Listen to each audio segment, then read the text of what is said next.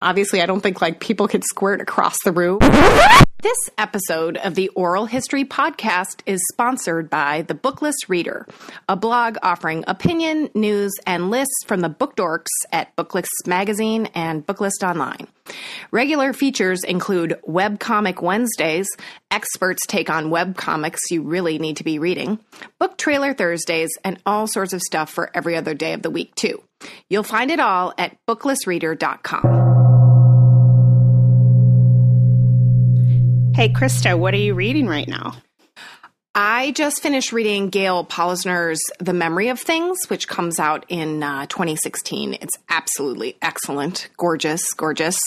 Um, and now I'm actually uh, reading a bunch of submissions from my romance editor day job uh, that I can't say out loud because they're submissions, but um, I'm trying to catch up sort of before the end of the year on a lot, a lot of submissions. So, sexy romance.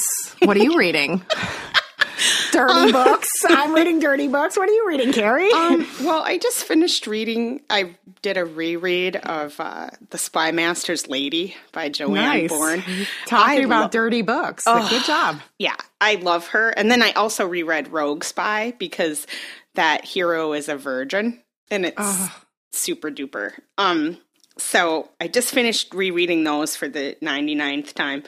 And now I'm reading An Ember in the Ashes by Sabaa Tahir, which is super It is good. juicy. Yes. What a good, good book. Yeah. I mean, super, just researched and smart, and yeah, all good things happening with Well, and. I've been off my fantasy young adult game. Haven't read a ton of it lately, and um, I just really wanted to just jump into that. So Yeah. Yeah. Yeah, I know we got we got to figure out if we can do a fantasy a sex and fantasy thing coming up. We Well- I, I got to get I got to really step up to mine cuz I'm sort of Rae Carson exclusive right now, so I need to open my fantasy game up a little a little wider.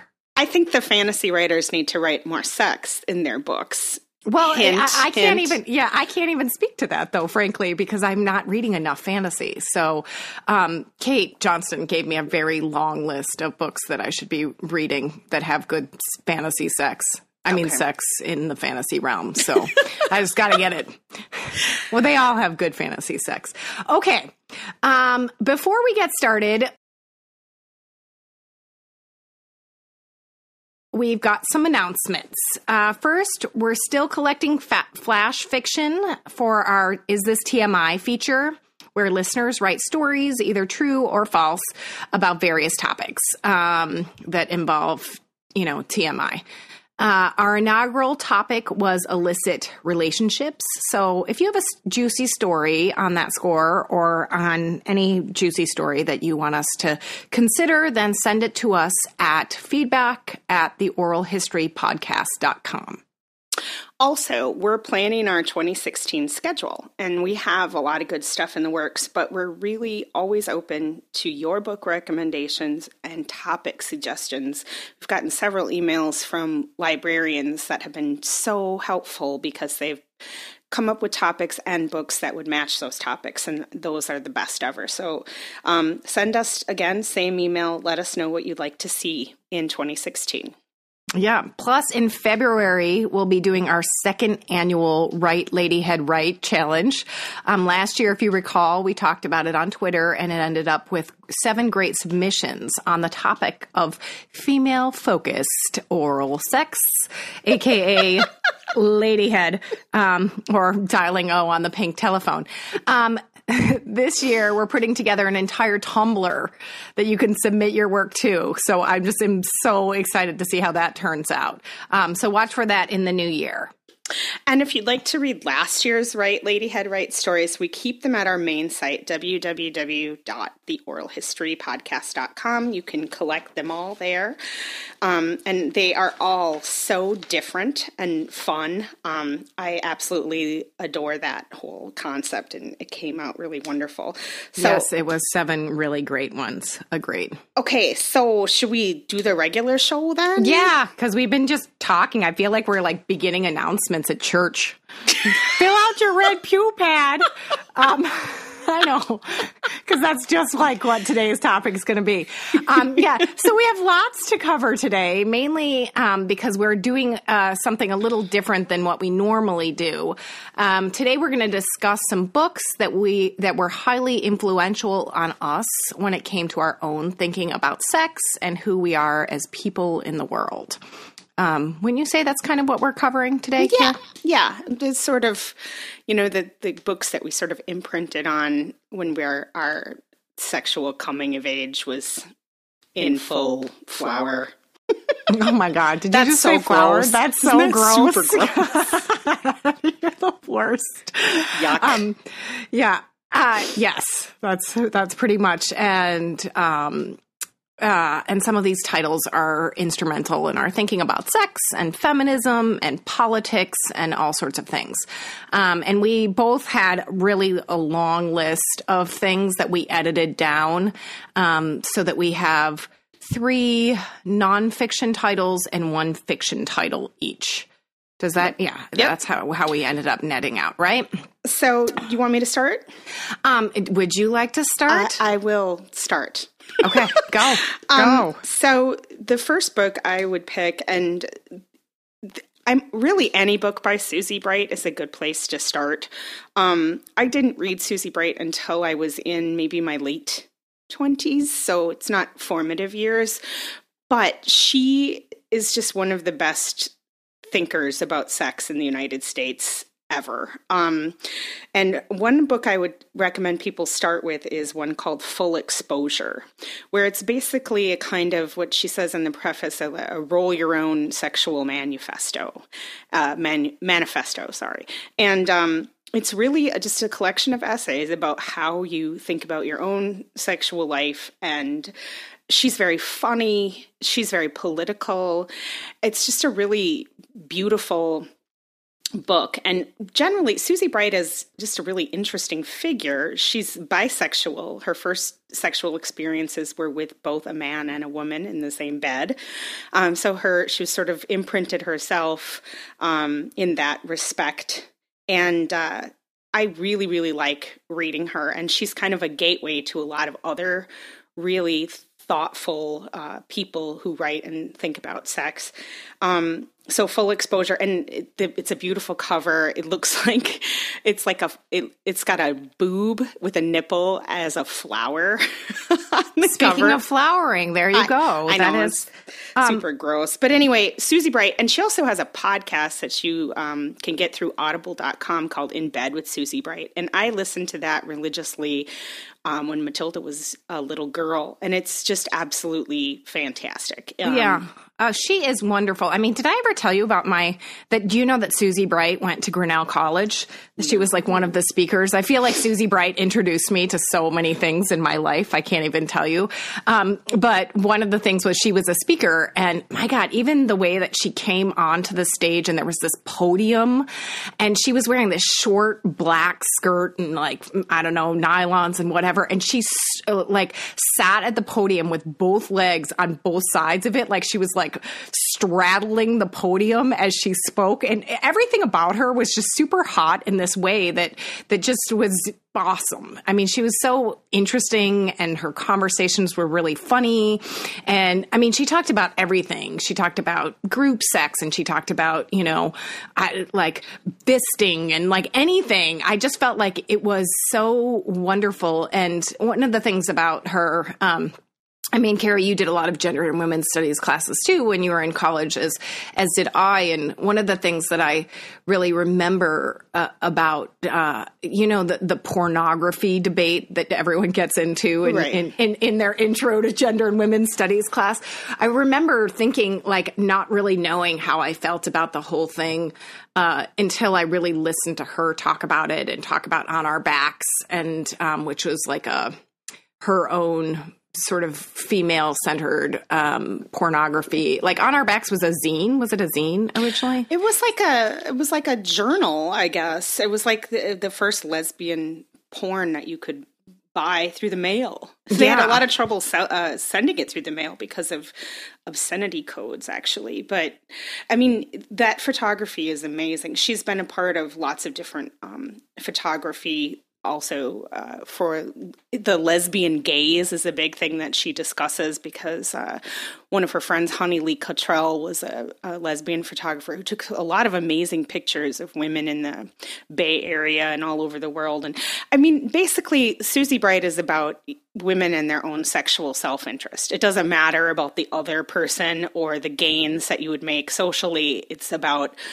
understanding your own sexual self interest and why that matters and why that changes the timbre of every conversation. Um, and it, she's just brilliant, and I recommend. Like basically, for my kid, I have a collection of Susie Bright books and um, a whole bunch of other things that I've set aside for her. That uh, Carol Queen books for her to just look at and yeah, you know, one day, yeah. one day when you're perusing through this, yeah, you know what? I, it's funny because I think I read. Um, we'll get to one of the books that's on my list in a second, but I think I read um, Susie Sexpert's lesbian or guide to lesbian sex like fairly early on in my college life, and it was so fascinating on lots of different things. And I feel like anyone who, especially who are authors who are maybe writing in you know this experience if they haven't had that experience that feels like sort of a primer in a lot of ways about understanding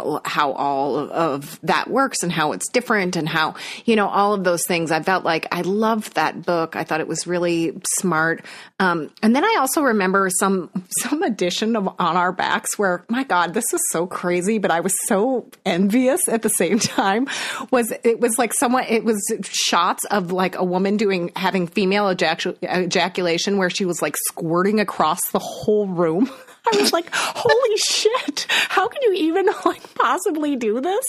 Um, and it was the craziest thing, but I also, it made me go like, oh my God, can our bodies do that? And not everyone can. Obviously, I don't think like people could squirt across the room, but even like the whole idea of it was just super fascinating to me. I mean, I, when I was younger, I got to, I read Susie Bright earlier than you did, but when I was younger, I would just absorb that and think like, this is just possible. All these things are possible that I never thought were, were possible with my own body, which I guess maybe should lead into my book. Um, one well, of my, let, let me yeah, just add one more yeah. thing. Susie Bright has an ebook that I believe you can get on Amazon, um, which is her her daughter Aretha. They do mother daughter sex advice. So if you've ever like reading like sex advice columns, or if you're looking for something to guide you as you talk about sex with your kids, check that out. I, I think it's only an ebook, but it's wonderful. And it um, is, and they yeah. have a really interesting like boundary lines that they draw among, uh, between each other. And I remember her re- reading like a blog that she had written about um, you know that she doesn't she's not she doesn't want to hear all the juicy details of her daughter's sex life. She wants them to have open conversations about sex but she doesn't need all that and her daughter doesn't need all that information from her. Like it was it's so such an interesting thing because you would think like what is it like having susie bright as a mother? But they really have really interesting boundaries around what they will cross into each other's world even though they'll both talk about this. Right. Um, which is yeah, it's for sure good. Um, okay, so my book was um, that I feel like I don't know if I'm gonna I'm gonna go a little out of order in terms of age things of when I read these different books, but I feel like I'm I would be remiss not to talk about the importance of Natalie Angier's um, Woman and Intimate Geography as I, I, guess I read it when I was younger, um, maybe like 16 or 17, um, maybe after that. I don't know. Um, but I, I, remember thinking, even as I read it, like, huh, it works that way. My body does this. I mean, I, I think all of these books that um, we're talking about were important, at least mine at were important at the time that I read them. Like now it's a no brainer. I know all of those things. I know how I work physically. I've been with a partner for a long time. All of those things now have factored in. But when I, when I first read Woman, I, you know, all of those things that you had already read in Cosmo and you weren't sure about were sort of either locked down or, um, or verified by woman. I mean, it's it really digs into every part of the female anatomy. Um, you know how Cosmo every once in a while will will like revisit the is there really a G spot kind of thing. Well, I feel like anyone, yeah. I mean, it's like you know, it's almost like they're Co- Cosmo's pulling out of the archives. They're like, yeah, we're a little light on stories this month. Let's pull that G spot thing out again. It's evergreen. Uh, yep, it is. It's an evergreen story. Um, but I feel like anyone who's read. Uh, uh, woman in intimate geography knows what the sort of the anatomy of that, the bundle of nerves, the connection to the clitoris, like all of those different things and how that works. Um, and I really liked that. Um, uh, here is in in doing a reread because I did a reread of some of these. Um, here's the deficits of that book because I want to acknowledge the deficits of that book. Um, one is it's very sort of cis het specific. Um, it talks a lot about, um, I think, a little bit about politics between men and women, but also to um, it, it seems like it's geared towards um, there was a part of me even as i was reading it that felt like it was geared towards like women in a circle who were like looking at their vaginas for their first time with the mirror. You know? Like i even as i was like it was a little i mean it's really scientifically excellent but her prose in there is a little bit I, I, I guess i would say dated or it's really geared towards people who you know haven't like dug around in there and felt things and known things and and just don't have the internet really. Right. Um, so I think that there, I would say that. I also think that um, there's there's no you know there's no uh, accounting for um, at least the version i have is there's no accounting for transgender people um, so there's not that which i think would be super fascinating if they did i don't know if she's added a new chapter but it would be really fascinating to talk when about the original come out it was like the late 90s right yeah i want to think so yeah so um, yeah. What's funny to me, I mean, I think it's, a, it's, I agree with you. I think it's still a really good book. And I think there's even some debate in there about women taking hormone replacement therapy and how that works. And I think some of the science has changed since that. But like, it's hilarious to me that, I mean, we're still sitting here wondering about the G spot. Like, you know, we haven't plundered all sorts of vaginas all over online porn. Like, you could probably go up there and look, y'all. It's like it's yeah, a mystery. No like it's a sunken ship, you know, like we can't actually find out. But I remember reading in Woman, super funny, um, but it's she says something like a mighty 80,000 calories sustains a typical pregnancy. And I, I remember I read it before I was even anywhere near wanting to be pregnant. And thinking holy shit you know the the work that your body has to do is just amazing. And i think that part of it is so valuable because it talks about how you are a different kind of creature in in that in instance and it's really interesting. So but you're right about it being before we really had a wider view of what gender is. Um, yeah. so yeah, and and also too, I think a, a wider view of uh, a, a, lot of different things about uh, just you know, like it, it's pretty white as a book. yeah. You know, it's like there there's just a lot of things. There's not. I, I, there was just moments where I was like, hmm, I don't know about this. Um, but at the time that I read it, I felt felt like it was really important for me um, because there. I think there was a, like a long time when I was younger where everything nothing was feeling good anyway down there so i wasn't aware of anything. Um, so i wasn't you know I, didn't get my first vibrator or you know really spend a lot of time like considering masturbation until i was in college. Um, although I'll, I'll, get to that in a second when we talk about um, inga muscio's cunt but um, the all of those things I feel like uh, at the time that I read it, it it ended up feeling important, and also it ended up m- making me feel like I had some more um, control over my body than I had previously thought, if that makes sense. You right. know, where where uh, I felt like, oh, well, you know, I could do this, or this feels interesting, or um, or even, oh, my body can do this. And just, it's one of those sort of knowledge is power kind of things where I felt like it was, uh, at the time, open the door for me to understand something. And it's not so obtusely written that it feels like an anatomy text. It's, it's, uh, accessible in a, in a pretty straightforward way. It's just one of those things that I would maybe, you know, give my 13 year old and say, like, yeah. yeah. figure yourself out here. Well, you she's, know, she's a really kind of elegant science writer, kind of like Diane Ackerman in the nat- natural history of the senses, and where you kind of get to learn about scientific things without having to do all the icky, dirty work of digging through journals and unfiltered research. And I think, like, you know, that's fine. That's a great service for people. And it's a really good place to start, I think. So. Yeah, and well, and then just to add to that too, I mean, it, it, it's interesting to me, like if more men read that book, how there wouldn't be such a baffling, like I don't know what's going on down here. Like I just, right. there's a part of me that thinks that there's like this, this, uh, even the the recurrence of the is there really a G spot articles.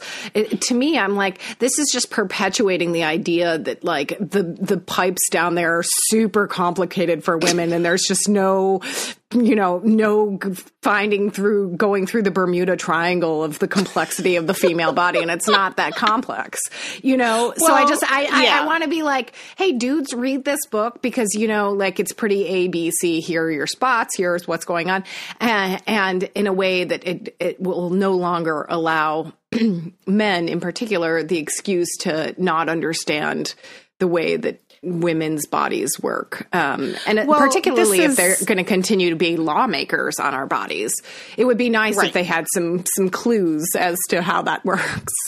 Well, and this is the main thing I think for men, heterosexual men, and their failures in the sexual arena are largely because they focus on competence instead of curiosity and they they just want to appear as if they already know something when everybody's body is on map territory. So why are you acting like you know that woman so well? You don't. So you got to be curious.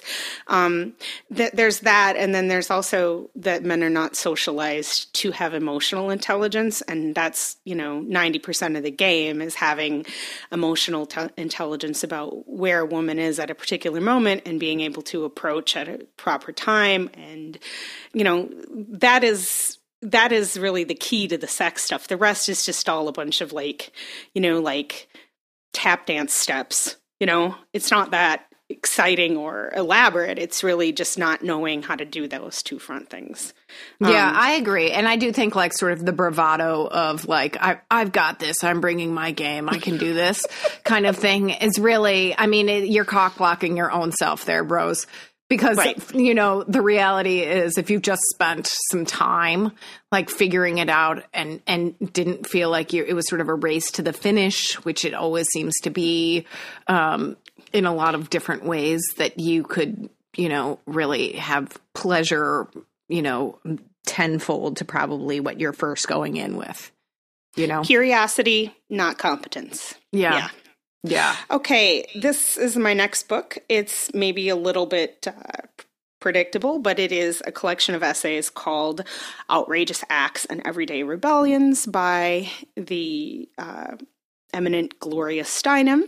Um, I know there's a lot of people that are like, okay, I'm bored with your white feminism, but I actually read that book as a young woman and was startled by a lot of the topics she brought up. That collection famously continu- uh, features the I Was a Playboy Bunny expose, which made uh, Gloria Steinem quite notorious and famous, where she went undercover as a Playboy Bunny uh, server in a, one of Hugh Hefner's Playboy clubs, and how she reported on what that life was like for the women who did that job. And it was just an amazing, disgusting, horrifying portrait. Um, yeah, God, and the act- gynecological exams. I mean, God, just there's so much grossness in that whole scenario. I mean, it was a great essay. I do. I think they even made it into a movie. They did. With, Kirstie, Kirstie Alley. Alley. I, I yes. watched that too. Well, and it's also just an um, amount of bravery that I just think is so important if you're a, a woman journalist. I mean, that's a, a great point of uh, admiration. And the famously, the book also has a, an essay called "If Men Could Menstruate," which is very funny. It's basically about how you know um, men would brag about how you have to you have to give blood to take blood and then he would use it as a way to justify war and it's very very funny a lot of people uh, look at Gloria Steinem as if she's this very dour, stern woman, but she's actually quite witty. And um, then there's also a really famous essay on erotica versus porn, which I didn't really, you know, I read it at the time and I was like, yeah, yeah, you're right. Even though I really didn't have a concept of what porn was, because those were back in the days where porn was on paper. Um, and I had not seen porn on video. Um, but it, she kind of talks about how erotica is about mutual pleasure and consent, and that porn is really about domination. It's a really good essay to revisit now because the conversation about porn and erotica has moved in in our landscape so much. Um, I feel a lot more. Uh, convinced that porn isn't always about domination. Um, I think a lot of times porn is about sexual behavior that probably isn't that effective, but I don't know that it's always about domination. And if it is about domination, I think there's often consent involved. I guess just go read that essay if you're interested in the whole porn yeah, debate. But uh, yes, and uh, the thing is that it is uh, it's worth saying it, it is dated. That essay is dated. It's funny because I have my copy of that book sitting right here, um, and I have not yet read um, her newest book, My Life on the Road. Although I do understand. Um, I mean, she was here in Chicago with Roxane Gay, and they talked a lot about um, just her experiences and and her evolution as a feminist, and um, it was really interesting. Just even trying to like bring in intersectional feminism and a lot of other things. Um, but what's fascinating about the sort of porn versus erotica conversation is how uh, erotica and erotic romance are defined in the romance world which I'm just going to give you a quick a quick editorial tutorial on this. Um, in if something is categorized, at least where I work, um, and I think probably among most ro- romance writers, is something is ca- categorized as erotica. It is um, books that involve sort of self discovery, and um, they're sort of about an evolution of usually the heroine um, from you know some sort of a sexual awakening or evolution or something figuring out something about herself. And it does not necessarily have to end with a happy ending. It doesn't have to be um, she doesn't have to end up you know in some kind of menage situation like nothing like that. It, it doesn't it's not the level of dirtiness for that as so much as the intention is that it's a sort of a sexual journey. Um, and that's what's considered erotica. And then erotic romance um, oh ha- has to have the the HEA the happily ever after at the end. And so erotic romance is a romance that um, the sex is integral to the relationship and to the moving forward of the plot. But uh, the the ending has to have either a happily ever after or a happy for now. And so it's really interesting when you think about that about what you would then think about in terms of erotica versus pornography, because then by that definition, erotica is not really necessarily about another person at all. You could say that erotica would be, you know, having a, a, woman who figures out how to make herself come, and that could be erotica, you know? Well, the, and I can't remember who said it. It was someone smarter than me who said it. I think maybe Dan Savage or maybe Susie Bright, which is that erotica is just porn you like and porn is the porn that gross people like. and it's not really about like it's all in the eye of the beholder, right? You will you will call this the stuff that's sexy that turns you on erotica because it sounds classier. But, right, it's uh, like the French version of porn. Right. really. And and I feel like um, this is a good time to bring up the whole if you are a woman who's like I don't like porn. It's so gross and it's too many pop-up ads and there's neon colored font and whatever. Here's what you need to do. You need to get a Tumblr account and you need to search the Tumblr tags until you find some porn that you like. Because guess what? People curate great gifs on Tumblr that you just see like one thing, like one act or one movement, and you don't have to look at all the rest of the garbage, and you don't have to deal with the pop up ads, and you they're often in nice, tasteful black and white, so you don't have to see someone's spray tan or rhinestone belly piercing or whatever the hell bugs you, and it is so much easier to stomach the porn that in that respect because you don't feel like you're going through this big you know, disgusting, sleazy commercial gauntlet to get at it. So, Tumblr porn, women, go I, investigate. I, Yes, and I would also like to make a shout out to my porn friends, my people, my friends who are porn stars or in the sex work industry. And I would also say pay for your porn and you can avoid a lot of neons flashing and pop-ups if you pay for your porn.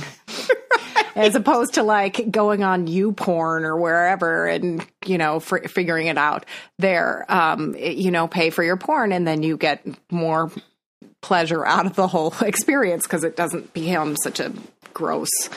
Um, well, yeah, flashy, it's usually an aesthetic thing. You're, yes. you're, you're objecting to the leather IKEA couch they're doing it on, or you know they're on somebody's gross back deck with a hot tub, and it's just giving you a big '70s vibe, or you don't like how the bodies are shaved, or you know whatever it is. It doesn't really have to do a lot of times with the actual sex that the people are having. But the other thing that you have to remember with porn is that it obviously is not real. These people are paid to perform sexually. That is something not everybody can do, and in and do, they, a lot of people do it, you know, better than others. But whatever, it, it's obviously not real. It's it's um, it's something to keep in mind. Erotica might be what happens in your own life, but porn is a kind of movie that's not life. Um, anyway. Yeah, and it's consumptive. It's for consumption. You know, that's yeah. the that's the game plan of it. There's no uh, other real agenda beyond that. Um, Speaking of porn, you should do your next book.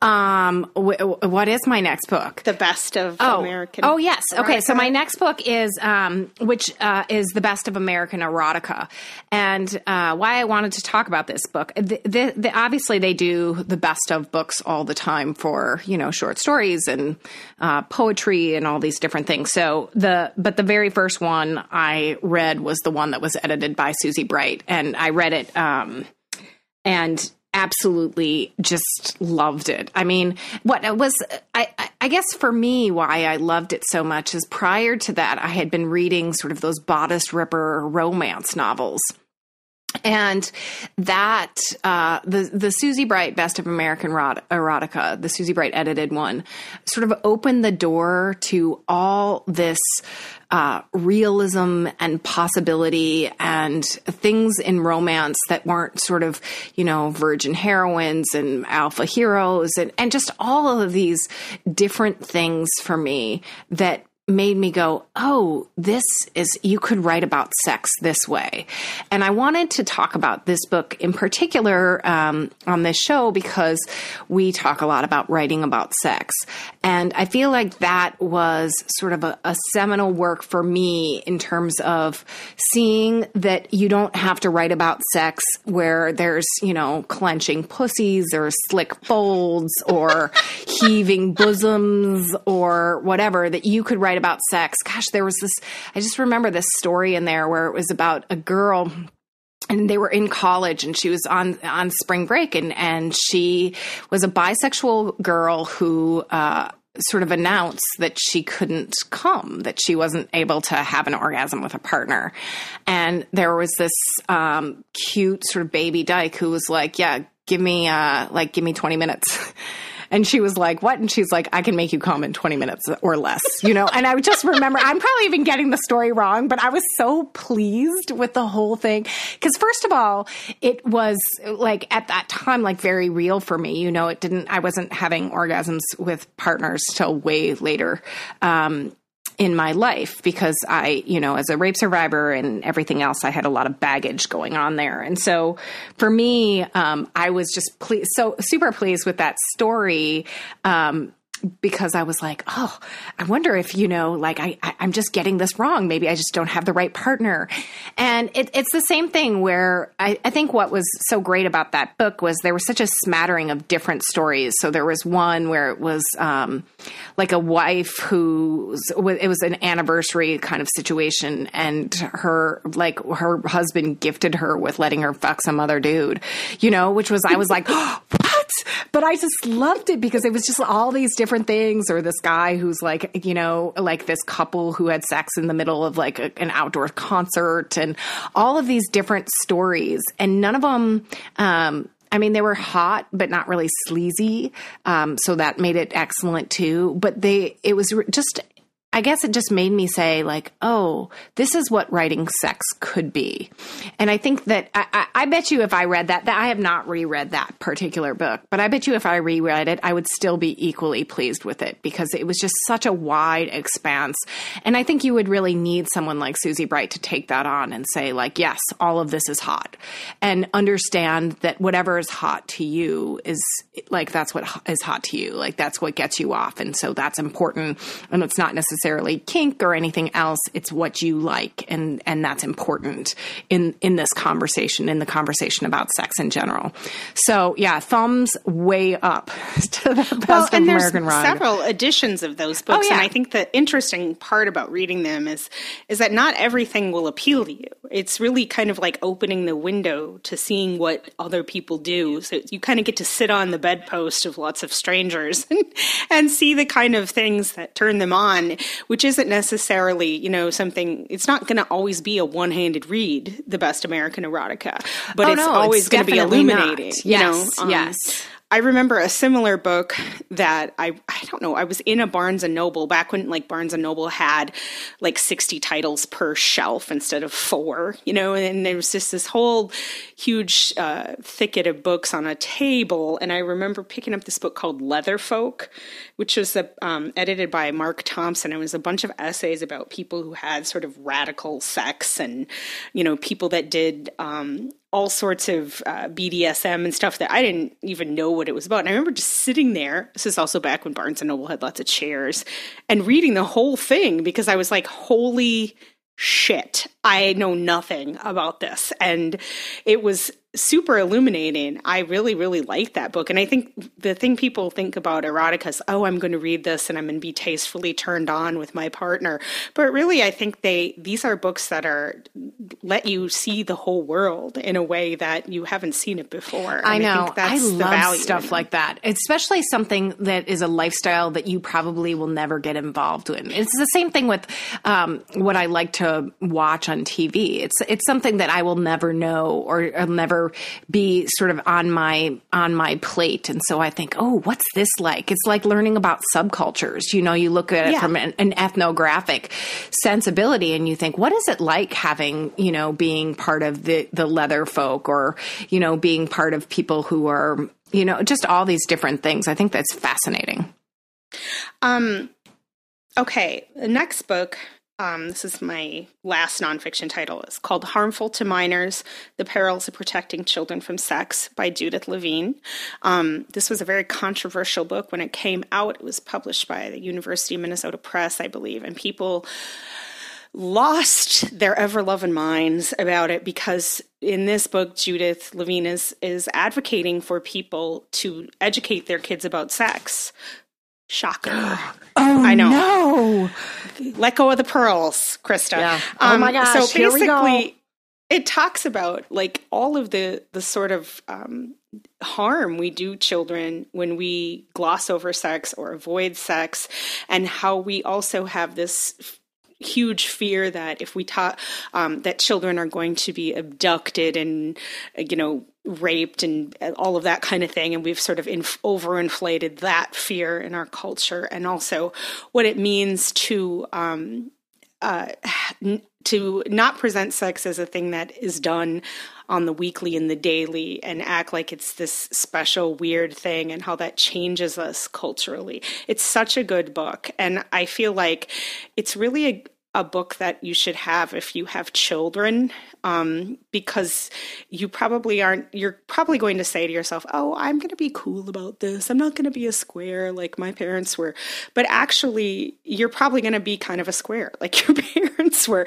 It is something you have to really work to unlearn and this book provides a ton of information and thought about how we view sex as a culture and how you basically have to resist and swim against the current all the time to undo how we look at it as a society. So, totally recommend this book. Judith Levine's a great reporter and journalist, um, and she's an excellent writer. And I believe in the most recent version, there's a foreword by Joycelyn Elders, who, if you recall, was one of the women that were supposed to be attorney general, but because she advocated masturbation as a sexual alternative for kids, um, they couldn't confirm her because masturbation oh would make goodness. congressmen grow hair on their palms, or I, I don't fucking know. But anyway, Joycelyn Elders is an, also a, a wonderful figure for this whole cause. So, harmful to minors, check it out. Wow. Yeah, I, that I, that's there's so much to unpack there. Whenever we talk about you know just the, the shoddy sex ed in our country and all of these different things and and how people get anxious about it, and you know um, at the bookstore, I see that a lot still. I see people saying, like, well, does this one have sex in it? Ooh, you know, like getting nervous about it. And I was like, what is it that you're afraid of? Are you afraid your kids are going to ask you a question that you can't answer? Like, do you think your kids don't think you've had sex before? Obviously, they know where babies came from. Like, what is the, you know, that kind of thing. And, and I think we are, it's, it's a huge disservice to, um, not talk about sex, but it's also a huge disservice to not talk about um, the reality that everyone's like having sex. I mean, it's very funny because uh, there are times when I'm even on like Twitter or something where I'm like, oh, is would it be awkward if I talk about like having sex with Julio? And then I was like, surely everyone knows that we do. I mean, we've been married 16 years. Like we're not, you know. And then I just think about like those things, and of course it would be awkward for him because he would say like, "Hmm, this is kind of our business."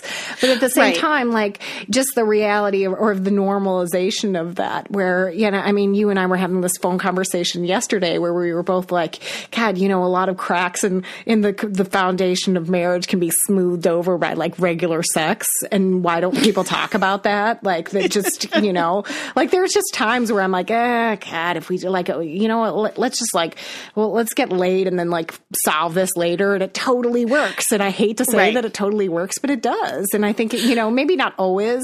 And I'm not advocating for not communicating, but I also feel like that's just something that it took me kind of a long time to figure out. And if people just yeah. had that conversation where they were like, eh, you know, like intimacy, connecting with people, like when you hit sort of a foundational level like that, it fixes some things that like then you can get past other stuff because then you can sort of con- communicate and figure out how you go in, whatever.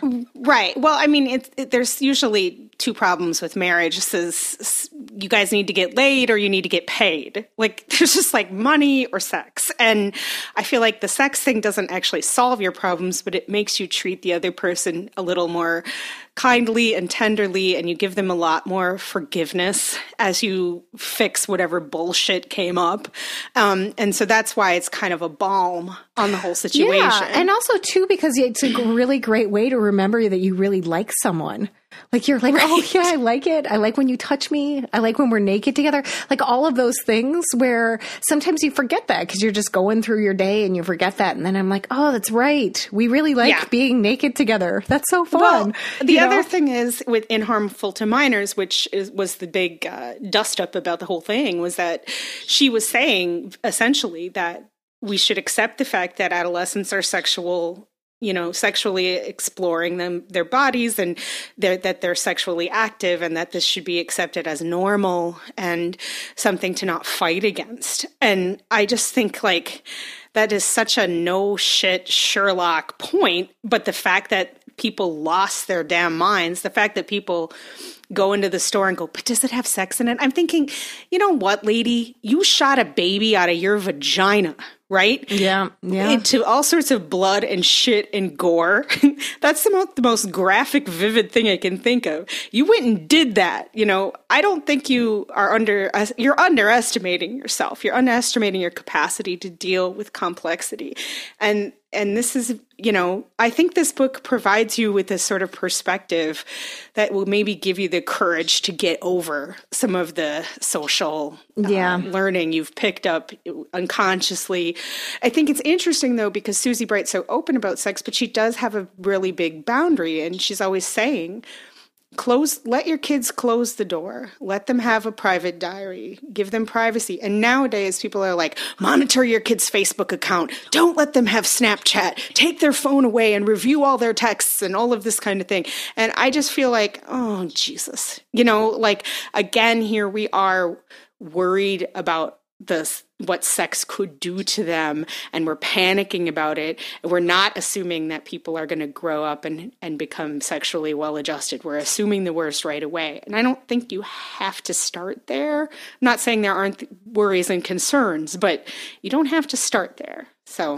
Yeah well and also just to add to that particularly when it comes to kids that um your kid could not be ready uh, to have sex or to be sexually active and still be super curious about it. And I think that right. we forget that part. So we even had, remember early on, we had a, a listener who said something to us along the lines of, well, what about, you know, books where the girl doesn't want to have sex? And I think that. Oh, you mean every book yeah. that's really already out there? what the fuck ever. Except, except for yours. No, where the girl, God. like the, the reality for the girl herself was oh, that oh. she didn't want to have sex. She wasn't interested in having sex. And, you know, because that's not what she wanted. And I think that we answered, I hopefully we answered at the time, like, even if it's not what you wanted, it doesn't mean that that's not what you're, you're curious about. I mean, I, I just don't believe that you can live, you know, in this world and get to a certain age and not at least be curious, even if you've decided that's not what I want, or I want to be focused here, or I want, I, you know, I'm, I'm not interested in all of those other things. Like, surely you're curious about this. Um, right. Which brings me to my next book, which is Cunt. Um, Inga, ah, Inga Muscio's This is a Cunt. wonderful book. Um, this is a wonderful book. There's all sorts of great things about about this book. I think part of um, why I love this book. I mean, there's a million reasons to read this book, but part of why I really like it is, um, first of all, she does a lot of sort of kind of hippie, natural ways of doing things, which is fine. I didn't care about like that. abortions. Yeah, and, well, and also to like the keeper or whatever they call those DivaCups. You know, oh, like all yeah. of that stuff, which is fine. I, but I didn't care about that. Um, which I mean, it's fine. It's a, it's a good part to have if you're really into organic stuff. Um, and all of those different natural remedies to understanding your body and, and working through your body and all these different great things. But um, what I loved about that book, first of all, is obviously she has a whole thing about the word cunt and giving words power and taking back that power and how, you know, all of these different ideas behind it, which are excellent. But she also has a whole thing about really, um, I feel like it's, I, I want to say it's like a happy book. And why I want to say it in that way, in that she is really like into having a vagina. She's into, um, and I guess her newest edition apparently does a whole thing about transgender, which is awesome. She adds a whole new chapter on that. Um, but she's really into like the awesomeness of being, you know, having a vagina, having this be part of your body, all of these things. So, you know, she like deconstructs a lot of the culture of fear and the whole like, I don't know, I don't mess with down there or any of that. She like knocks yeah. that out of the park in terms of just saying, no, that's bullshit. Love your vagina. Be, you know, these are all the things about it that are wonderful. And she even has a whole thing about not re- watching, um, things with rape in them, not watching movies. Cause she was like, why do, why would I watch that when, you know, that's just to me, everything about it you know, is that it's troubling because either it's, you know, you don't really need it, or if there's that scene in there, I feel like that's just hating my vagina more. And how much am I going to start internalizing that? And like, right. it's a super interesting, all of the stuff that she has going on in that book is great. But what I want to talk about, about that book that I loved was that she has this part where she's talking about i think she's talking about masturbation but what she's really talking about is just when you feel good you know from just rubbing yourself in your vagina. And she has this she talks about this um her, driving her friends little her her uh her friends like little girl maybe like 3 year old girl around and she's in one of those car seats. And um she and I think she says, "Oh no, she's not in the car seat. She's like moving her legs back and forth together." And she was like, "It feels really good when I do this." And she just turns around and she goes, "Yeah, I know it does." And it was so great because it's like um and I because I used to be when I was little, this is my fun disclosure thing. When I was little, I was one of those table rubbers, you know, where I would like be on the edge of tables and rub my junk on tables on the corners of tables because it felt so good.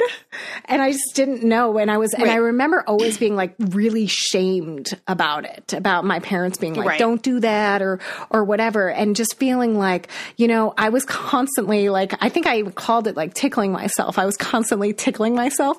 And, um, my, when I was really little and my parents like just locked it down. And then of course I was like sexually assaulted after that. So it doesn't really matter. But like after that, but prior to that, I just remember always really liking that feeling and then feeling ashamed about it. And I loved the part in mm-hmm. um, Inga Muscio's Cunt where she says, like, yeah, it does feel good, doesn't it? And then she talks about like rubbing off on pillows and like all these different things. And I, I feel like when I read that book, it was the first time where I let go of any shame ever around masturbation. So it's excellent for that purpose. She, I mean, my sister used to deal with that with her little boys and she would they would be like grabbing their junk and talking about how great it was and she'd be like that's fine but you need to go do that in your bedroom yeah. she would just tell them to go do it in their bedroom, not the living room where they're putting up the Christmas tree or whatever. and so, like, I think that it's not like you have to sit down and talk to your four year old about masturbation. You just have to say,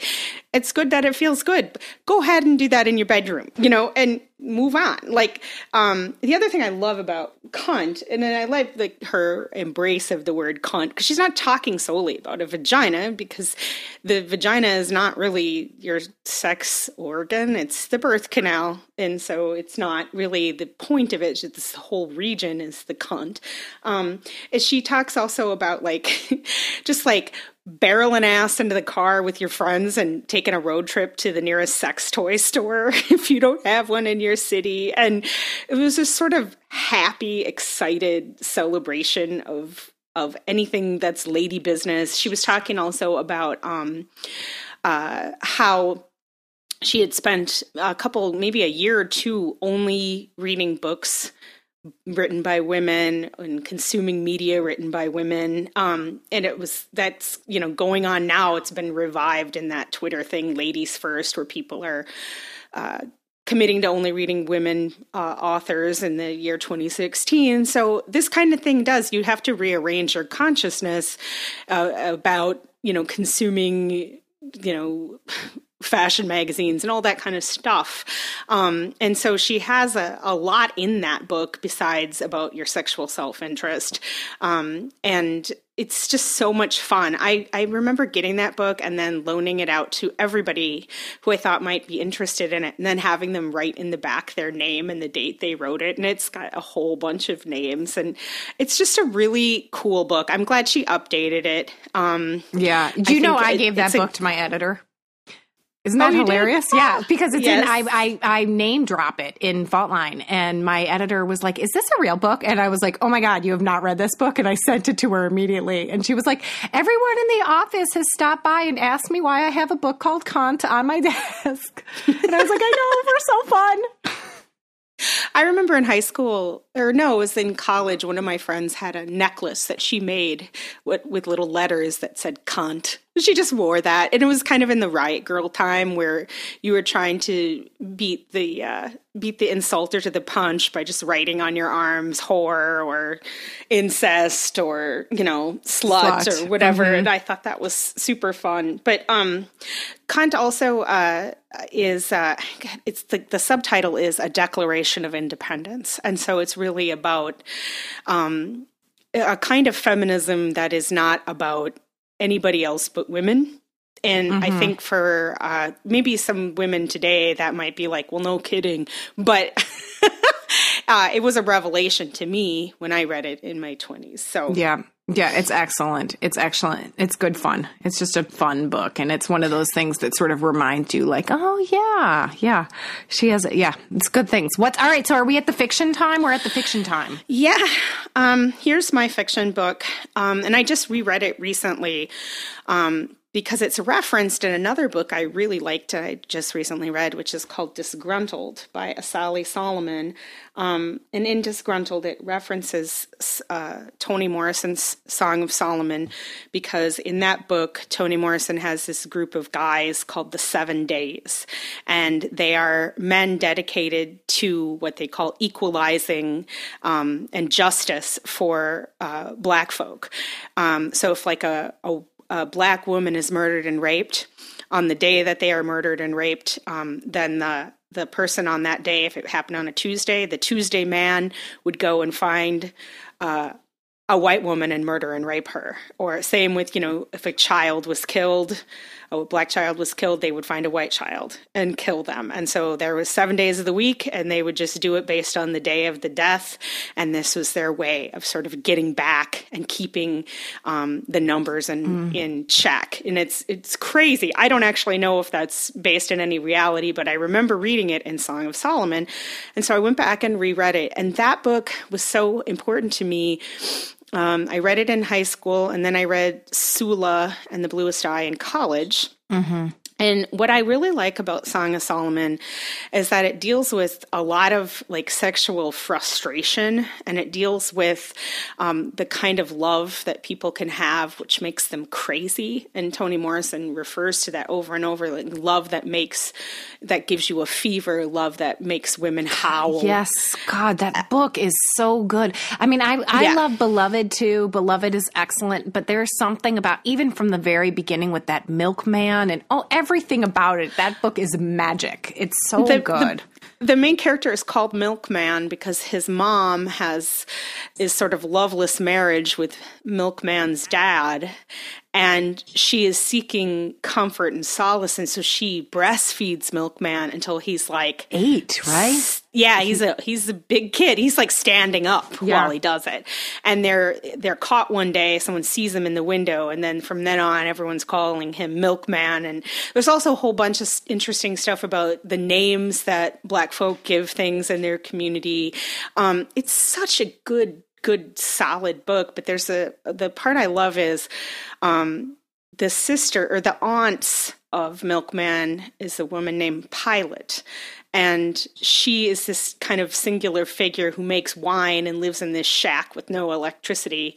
And she lives with her daughter and granddaughter. And her granddaughter hagar falls in love with milkman and she has like this sort of crazy uh, you know, all consuming love for him. And he's sort of heartless and shitty about it. And it's all from his point of view. So you can, I mean, I'm reading it feeling for the women in the story, obviously, but it's all from his point of view. So you're just like, okay, what's really going on here? And it, the, the way that she does heterosexual relationships, I actually wrote a paper on that in college. And I'm a terrible academic writer, so I would never want to revisit that right now. But I remember thinking, thinking it was the same thing in in Sula and the bluest eye about how she treats the heterosexual relationships and how complex they are in the black community and you know in general. Yeah.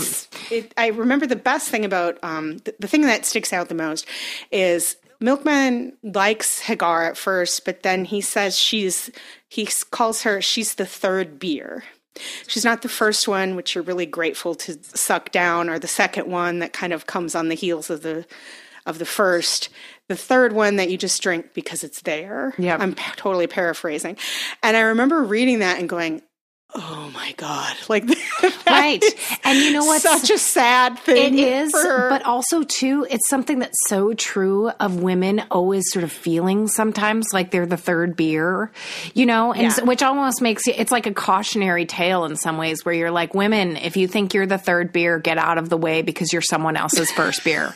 Like get out. Don't be anyone's third beer you know? Yeah. um Yes, I think that all of those books that you just mentioned are excellent. I think that a, a very excellent companion piece that we should put on the website is um, Bell Hooks' essay, uh, Penis is Passion. Um, it's a great, great essay. Um, it is, I mean, Bell Hooks was basically my, like, my feminist of choice when I was going through my gender and women's studies degree. I just loved everything she wrote, everything she had to say. Um, I even have children's books that she's, that she wrote that I gave my kids. I just love her. Um, but, uh, she does a whole thing about sort of taking back the, the notion of penis being this punisher or anything else and really reframing it in a way that doesn't feel like it's some kind of, you know, sword or anything else. I mean, it's just a great, great essay. Um, and it, and I think it's such a great companion piece to what Toni Morrison does in that book is, um, just to try and get you around the notion of like deep love and how you can sort of get you know connect in and in a different way or how you can react to it and and all of those different things. So there's your companion piece. That that's good. Yeah. How about okay? So my, my yes, I'm going to round yeah. us out, and then we're going to wrap up. Um, and I'm going to round us out in this like sort of embarrassing one, but I felt like I could, I would be very, very remiss not to put uh, the story of O on my list of things that were important um, for me at the time that I read them, and important for me sexually. And I should caveat this was saying that I absurdly read the story of O when I was 14. And for those of you who don't know the story of O, it, it was, I, I guess what they call it is sort of the, the, the very first, uh, literary BDSM book. Uh, not that it, not that it was, but sort of that had hit the mainstream. Um, most people in the erotic romance world or the BDSM world know about the story of O because it it came out, you know, in I think the 60s and it was you know shocking at the time and all these different different things about it. Um, and it's pretty hardcore. It's hardcore BDSM, but it's written in this really sort of literary way. Um, and what makes it super interesting, or what made it really interesting for to me at the time, was two things that were going on in that. Um, I, the the book itself is is interesting to read now in comparison to modern day BDSM because there's no contracts or conversations about safe words or consent or anything like that. Um, the story is. Uh, complicated because you can see that she is consenting to these things. But uh, what's fascinating about it is that the, that she says maybe um, I don't know, maybe four sentences allowed in the whole book.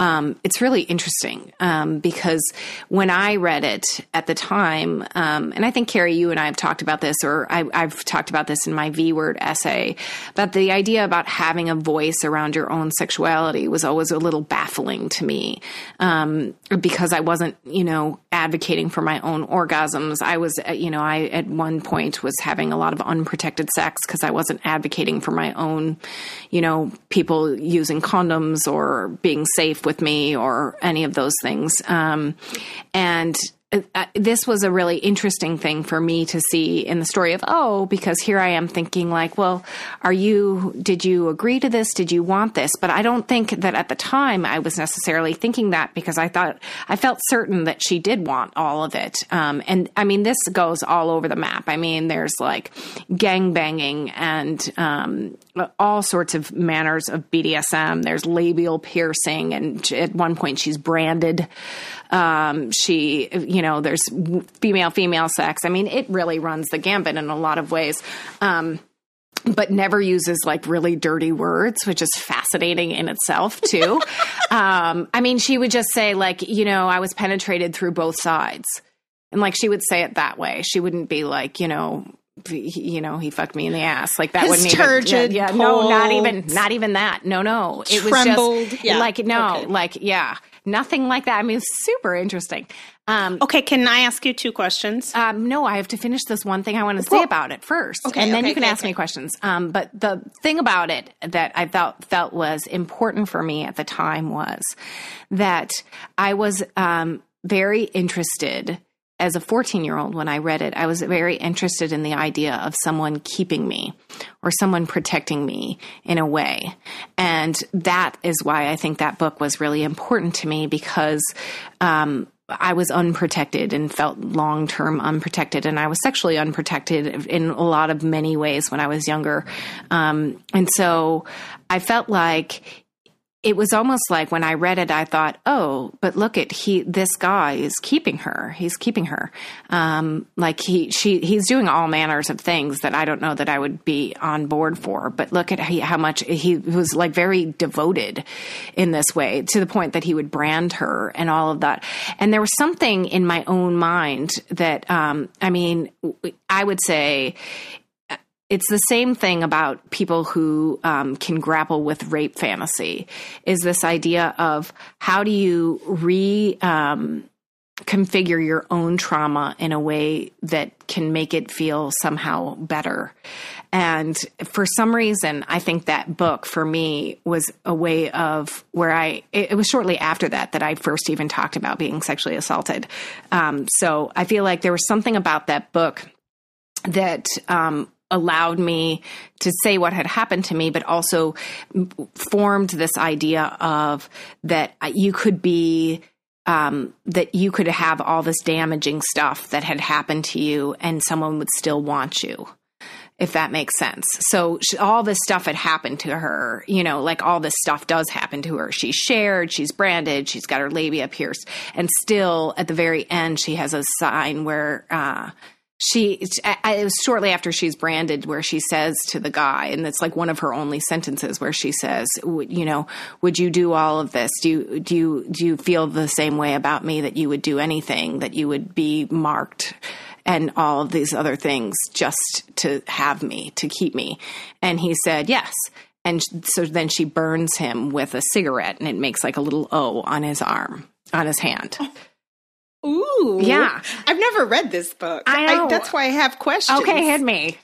Okay. Well, all right. So this is an easy, like, yes or no. Do you think that the story of O is sort of the antecedent to Fifty Shades of Grey, that it's kind of fulfilling the same uh, slot, if you will, as uh, Fifty Shades of Grey is for a lot of, of readers now? Uh, I would say yes, but here's what I would say. I would say if you took uh, the story of O and Twilight and you had just read those two things together, and then you said, I'm going to write a book, and that's what you would get, right? So, it, you know, obviously, like I cannot not acknowledge Twilight's influence on what Fifty Shades of Grey was, but I mean, the very first scene, O is taken to a red room. Yes, yes, I would say that that that is today's. Okay. Yes.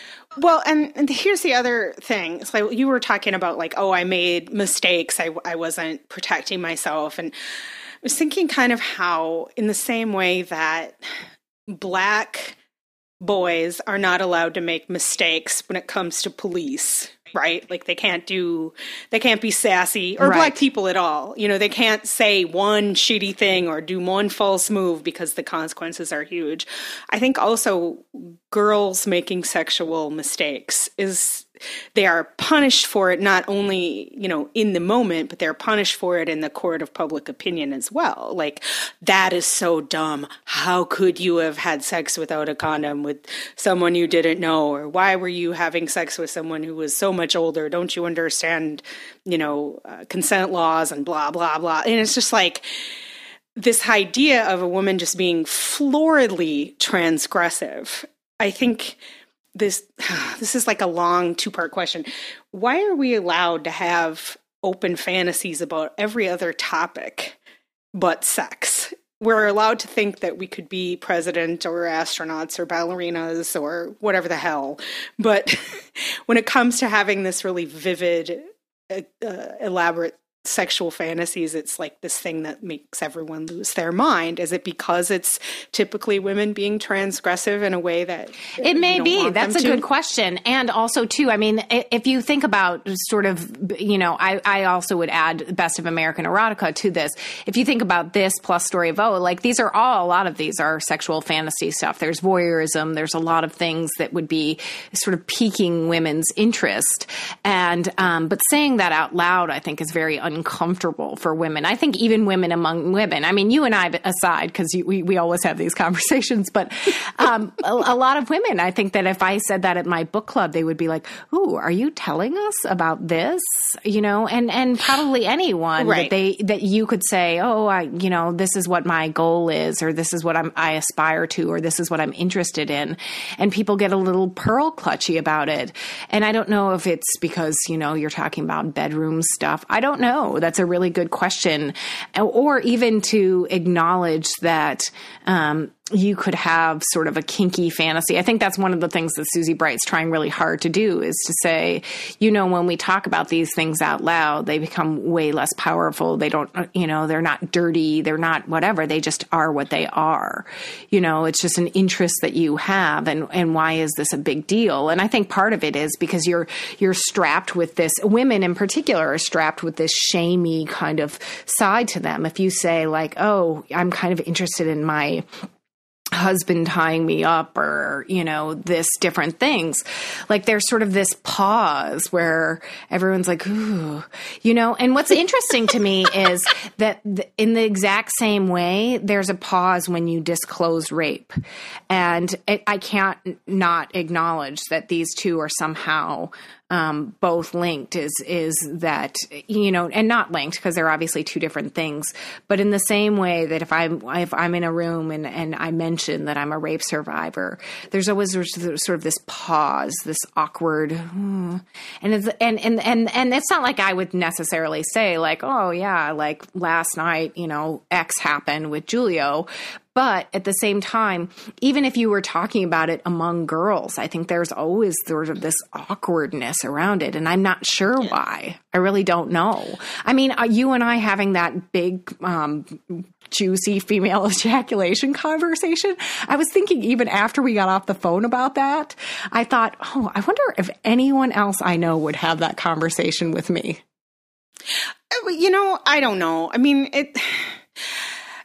I, I refuse to feel that I am weird, although I accept the fact that maybe I am a little weird because most people are like sitting there tittering into their Chardonnay instead of actually talking about it. But, and I feel incredibly vanilla and boring. I mean, this cis het white lady who's married, you know, like I, I'm not doing anything that interesting. But I also think that like people, how do we expect to accept people's different sexual uh, identities if we can't even talk about the like boring pedestrian socially endorsed ones. I know that's exactly right. That's the th- same thing. I mean, uh, it's really interesting if you ever, um, and we should probably wrap this up soon. But if yeah. you ever get into the world of like, um, I mean, for as an editor, I've done a lot of a fair amount of research on FetLife, and if you ever get into that world, just the language around all of it is quite a bit different. There, it's a lot less pearl clutchy. It's it's just very.